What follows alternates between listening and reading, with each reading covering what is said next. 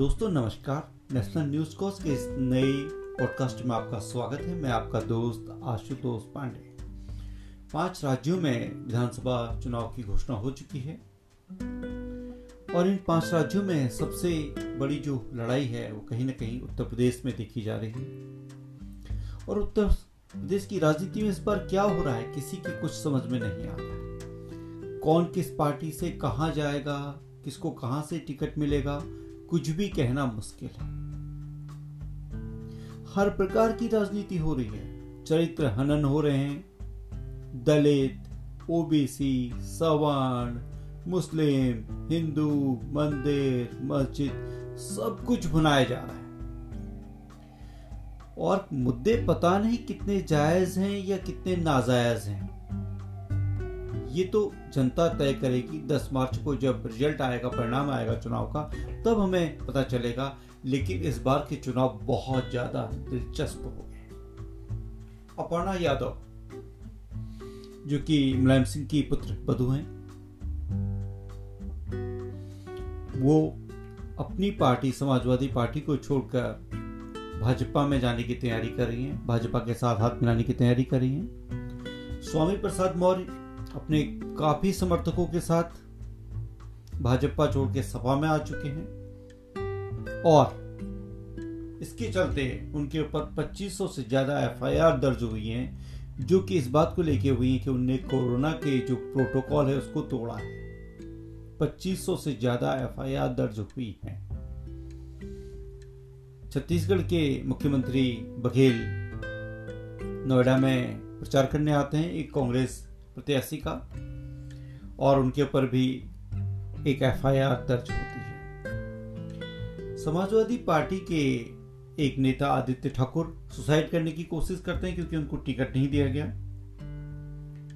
भाजपा के एक बड़े नेता तारा सिंह भाजपा से सपा में आ जाते हैं।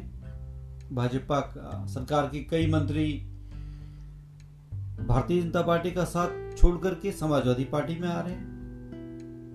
चंद्रशेखर आज़ाद, चंद्रशेखर रावण, जो कल तक ये कह रहे थे कि अखिलेश दलितों का ख्याल नहीं रखते हैं, अखिलेश दलित विरोधी आज वो कहते हैं कि अगर अखिलेश कह देते हैं कि चंद्रशेखर उनका छोटा भाई है तो वो बिना शर्त, बिना किसी सीट के, बिना किसी मंत्री पद के वो अपना समर्थन और अपने, अपनी जो पार्टी है, अपना जो संगठन है, उसका समर्थन समाजवादी पार्टी को दे देंगे। अब देखिए क्या हो रहा है। कहीं कुछ समझ में नहीं आ रहा है। भारतीय किसान यूनियन का समर्थन एसपी और आरएलडी को है। टिकैत कह रहे हैं कि भाई हम जो है समाजवादी पार्टी और आरएलडी को अपना समर्थन देंगे। अब अगर बात करें जातिगत समीकरणों की, और जहाँ तक ओबीसी की बात है, अगर पिछले चुनाव की बात करें तो भाजपा को एक ओबीसी का जो वोट था वो काफ़ी ज़्यादा मिला था। लेकिन इस बार कहीं न कहीं ओबीसी से जुड़े हुए लोग भाजपा से काफ़ी खपा नज़र आ रहे हैं। बहुत सारे कारण रहे। ये बताया गया कि भाई योगी आदित्यनाथ ने जो चाहत थी ओबीसी के जो नेताओं की या ओबीसी से जुड़े हुए लोगों की जो इच्छाएँ थी उनको कहीं पूरे नहीं कर पाए। लेकिन फिर भी अगर हम बात करें जातिगत समीकरणों से थोड़ा सा हट के बात करें, जहाँ बात करते हैं आइडेंटिटी की आइडेंटिटी में आज भी भारतीय जनता पार्टी उत्तर प्रदेश की सबसे बड़ी पार्टी बनती है। और जहाँ पर हम ग्राउंड वर्क की की बात करते हैं या टीम मैनेजमेंट की बात करते हैं, वो भी भाजपा का मासाला बहुत अच्छा है। लेकिन इसके बाद भी इस बार काफ़ी कुछ पैच फंसते नज़र आ रहे हैं। और ये पैच सिर्फ़ उत्तर प्रदेश में ही नहीं फंस रहे हैं। ये पैच कहीं ना कहीं पंजाब में और कहीं ना कहीं उत्तराखंड में भी फंसते हुए नज़र आ रहे हैं। और अभी अभी खबर आई है कि उत्तराखंड में, उत्तराखंड सरकार में एक मंत्री हैं भाजपा के हरक सिंह रावत, उन्हें पार्टी से निकाल दिया गया है। वो अपने लिए तो टिकट मांग ही रहे थे अपनी पुत्र बधु के लिए टिकट मांग रहे थे और अपने किसी समर्थक के लिए भी टिकट मांग रहे थे। तीन टिकट वो मांग रहे थे और इसके चलते जब उनकी मन की नहीं हुई तो उन्होंने जो है बगावत कर दी और बगावत करने के कारण हरक सिंह रावत को भाजपा से छह साल के लिए निलंबित कर दिया गया। कहने का मतलब कि भाजपा से जा चुके हैं। तो क्या फिर से वो अपनी पुरानी कांग्रेस पार्टी में लौट के आएँगे? और क्या कांग्रेस को इसका कुछ फ़ायदा होगा? या कांग्रेस को इसका नुकसान होगा या भाजपा को इसका फ़ायदा होगा? पहले ही यशपाल आर्या कांग्रेस में आ चुके हैं लौट करके।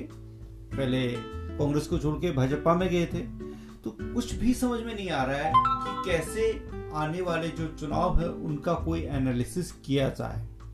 हम लोग बैठते हैं, बातें करते हैं अभी कुछ और होता है, और एक घंटे के बाद मालूम पड़ता है कि कुछ और हो गया, कुछ नए समीकरण बनते हुए दिखते हैं। ऐसे में, अगर कोई अप्रत्याशित परिणाम आते हैं, उत्तर प्रदेश में, उत्तराखंड में, और पंजाब में, इन तीन राज्यों में अगर कोई अप्रत्याशित परिणाम आते हैं तो कोई आश्चर्य नहीं होना चाहिए। जहाँ तक मैं उत्तराखंड की बात करूँ या पंजाब की बात करूँ, वहाँ पर आम आदमी पार्टी एक बहुत बड़ी ताकत के रूप में अब उभरने लगी है। पंजाब में तो ऑलरेडी है। उत्तराखंड में भी कहीं ना कहीं एक बहुत बड़ी पावर के रूप में उभर रही है और जो कहीं ना कहीं आने वाले चुनाव में जो नतीजे हैं, उनको बहुत ज़्यादा प्रभावित करने वाली है। हो सकता है कि। जिसकी जीत होने वाली हो, वो हार जाए, जो हारने वाला हो, वो जीत जाए। हाँ ठीक है। उत्तराखंड में आम आदमी पार्टी इस पोजीशन में नहीं आएगी कि वो खुद अपनी सरकार बना सके।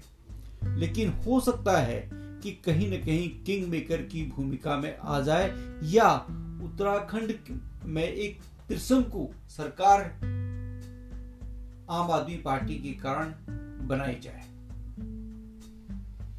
बहुत समीकरण उलझते हुए दिखते हैं। यही बात पंजाब के साथ हो रही है। कांग्रेस धीरे धीरे अपना जनाधार खो रही है। आम आदमी पार्टी का जनाधार कुछ बढ़ता हुआ हमको दिख रहा है। उसके साथ अमरिंदर सिंह और भाजपा का एक झोल हमको वहाँ पर दिखता है इसको मैं अभी झोली कहूँगा, क्योंकि उसको बहुत ज़्यादा वहाँ पर वोटें वोट मिल जाए या बहुत ज़्यादा सीटें मिल जाए, ये तो संभव नहीं है। लेकिन कहीं ना कहीं वो जो है, कहीं न कहीं कुछ समीकरणों को बदलने का काम वो गठबंधन भी ज़रूर करेगा।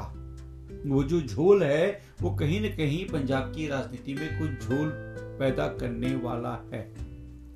अब हम बात करते हैं बहुजन समाज पार्टी की और बात करते हैं फिर से यूपी की। यूपी में बहुजन समाज पार्टी के पास दलितों का एक बहुत बड़ा वोट बैंक है और कहीं ना कहीं वो सुरक्षित है। एक बहुत बड़ा दलितों का एक बहुत बड़ा हिस्सा मायावती के साथ पूरी निष्ठा के साथ खड़ा रहा है और खड़ा रहता है।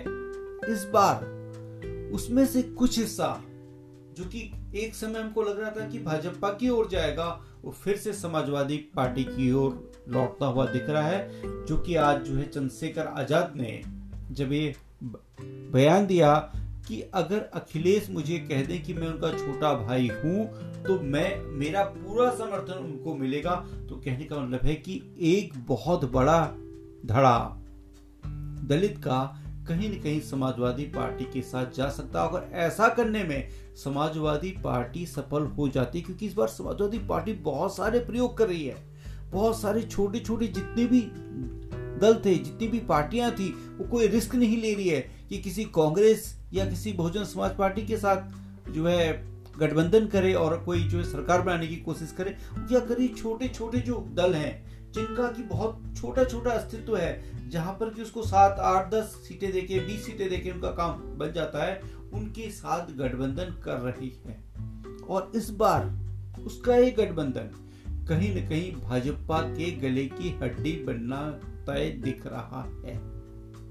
लेकिन अब स्थिति थोड़ा सा ही बदल रही है।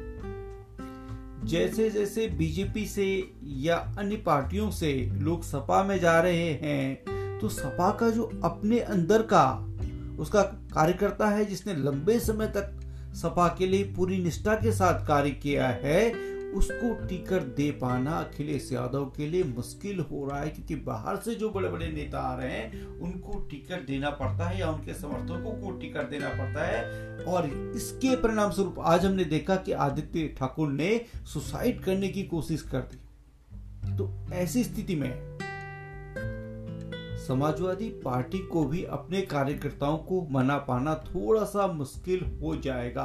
अगर अगर अखिलेश यादव ये कर लेते हैं तो हो सकता है कि उस दौड़ में काफ़ी आगे निकल जाए। दूसरा, एक फैक्टर और है अखिलेश यादव के साथ, उनका अपना परिवार। इससे पहले वाले चुनाव में अगर देखें तो चाचा शिवपाल यादव बिल्कुल अलग हो गए। मुलायम सिंह यादव का समर्थन भी पूरा पूरा कहीं ना कहीं अखिलेश को नहीं मिला।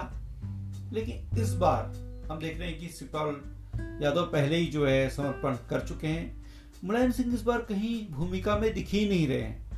इस बार पूरी की पूरी समाजवादी पार्टी की जो कमान दिख रही है, वो अखिलेश के हाथों में दिख रही है। लगता है कि उनके जो अपने फैमिली वाले जो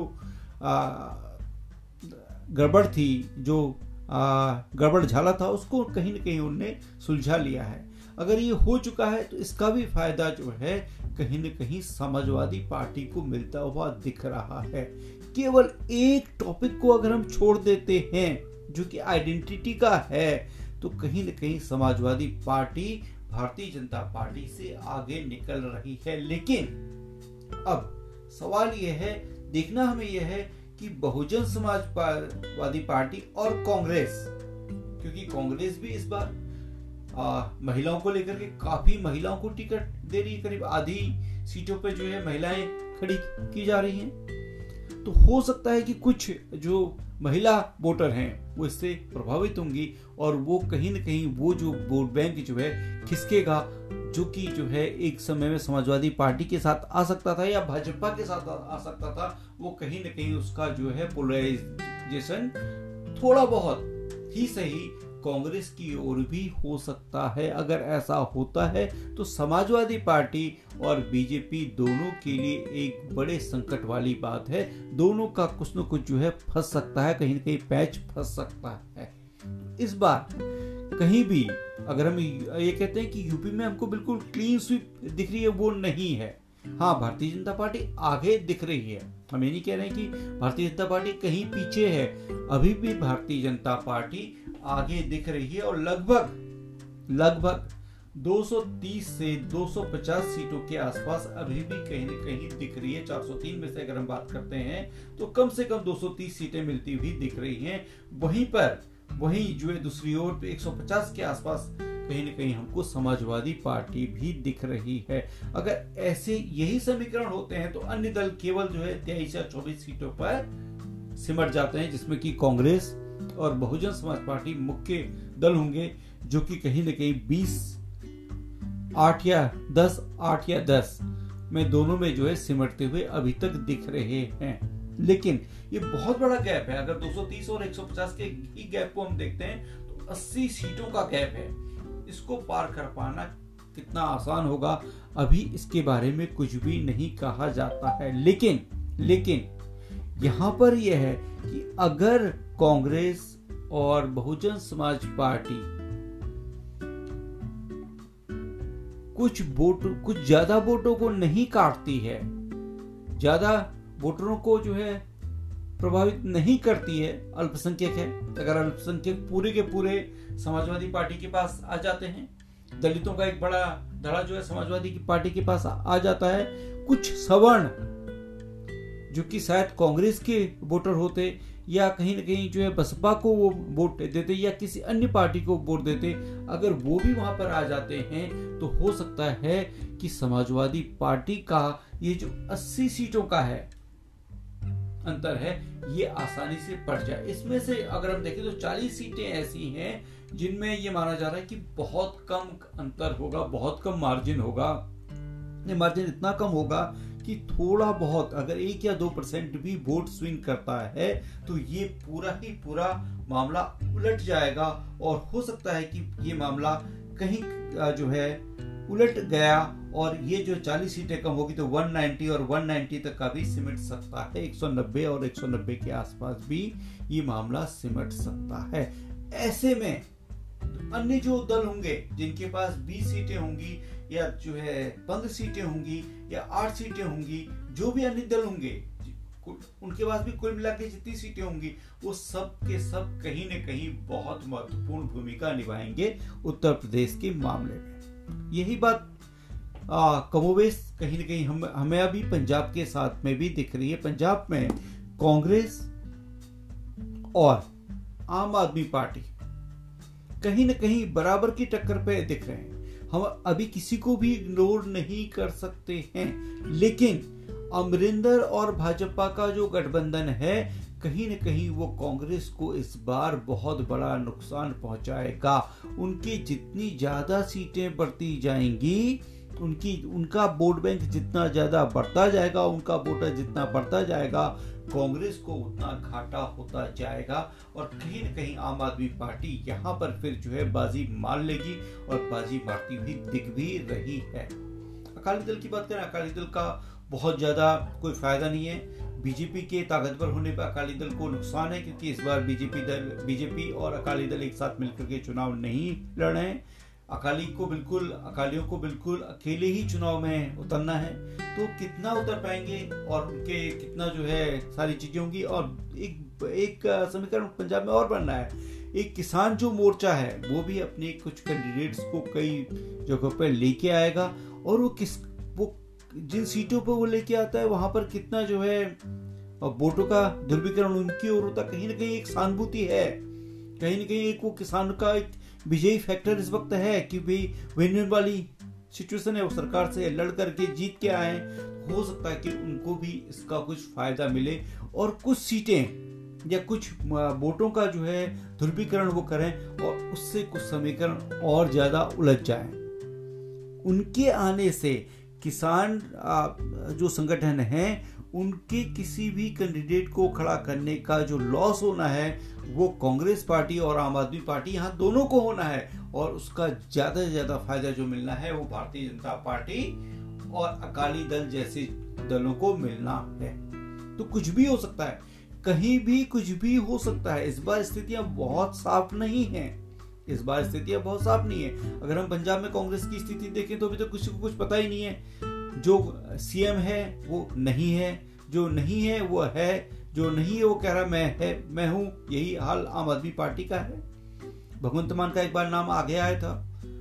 ठीक है। लग रहा था कि पूरी सहमति है पार्टी के अंदर, लेकिन तभी केजरीवाल ने खेल खेल दिया। भाई, जो जनता कहेगी हम, उसे मान लेंगे। और जनता से कहा कि आप एक नंबर हम आपको दे रहे हैं, उस पर आप जो है वोटिंग करना शुरू कीजिए। और जब उस पर वोट पूरा हो जाएगा, जनता जिसको जो है सीएम पद का उम्मीदवार घोषित करने को कहेगी उसे करेंगे। तो यहाँ पर भी जो है केजरीवाल भी एक गेम खेल गए। केवल यहाँ पर अभी तक गेम खेले जा रहे हैं। कई सफलता किसको मिलेगी, किसी को कुछ पता नहीं है।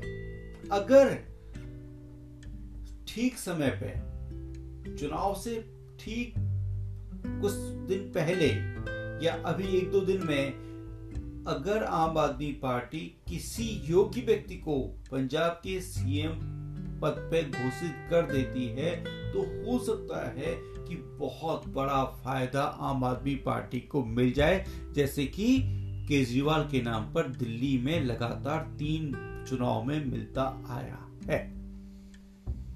तो कहीं ना कहीं ऐसा नहीं है कि दिल्ली का का जो मॉडल है, वो पंजाब पे कहीं ना कहीं हावी हो रहा है, वो हमको दिख रहा है। और उसे हम अच्छी तरह की तरीके से समझ रहे हैं। लेकिन उत्तराखंड में वो कितना जो है रेप्लीकेट होता है, इसके बारे में अभी कुछ भी नहीं कहा जा सकता है। तो कल हम बात करेंगे एक बार फिर से कुछ नए समीकरणों की इन पाँच राज्यों के बारे में। और लगातार हमारी बातें होंगी कब कौन सा समीकरण है और कहीं ना कहीं फरवरी के आसपास जो पहला जो चरण होगा, उससे पहले हमारे पास एक साफ़ तस्वीर होगी, एक साफ़ विश्लेषण होगा कि आने वाले समय में 10 मार्च को किसकी सरकार बनेगी। कुछ ट्रेंड्स हम, हमारे पास होंगे, कुछ ट्रेंड हम आपको देंगे जिसके आधार पर आप ये कह सकते हैं कि ये सरकारें बनेंगी और वो कहीं ना कहीं जो है वास्तविक स्थिति के आसपास होगा। मैं गारंटी नहीं देता हूँ कि बिल्कुल ही सही होगा लेकिन जो फाइनल जो टैली होगी, उसके आसपास वो सारी चीज़ें आपको मिलेंगी। उसके लिए हमारी टीम एक काम कर रही है और काफ़ी अच्छे तरीके से, काफ़ी गहराई से हर समीकरण को देखते हुए उस पर काम किया जा रहा है। अगर आपको हमारा ये एपिसोड पसंद आया तो इसके ज़्यादा से ज़्यादा लोगों तक शेयर कीजिएगा और बताइएगा कि आप किन विषयों पर और किन मुद्दों पर पॉडकास्ट सुनना चाहते हैं। आपके लिए हम उन्हीं उन सारे मुद्दों पे पॉडकास्ट लेके आएँगे। जय हिंद जय भारत वंदे मातरम।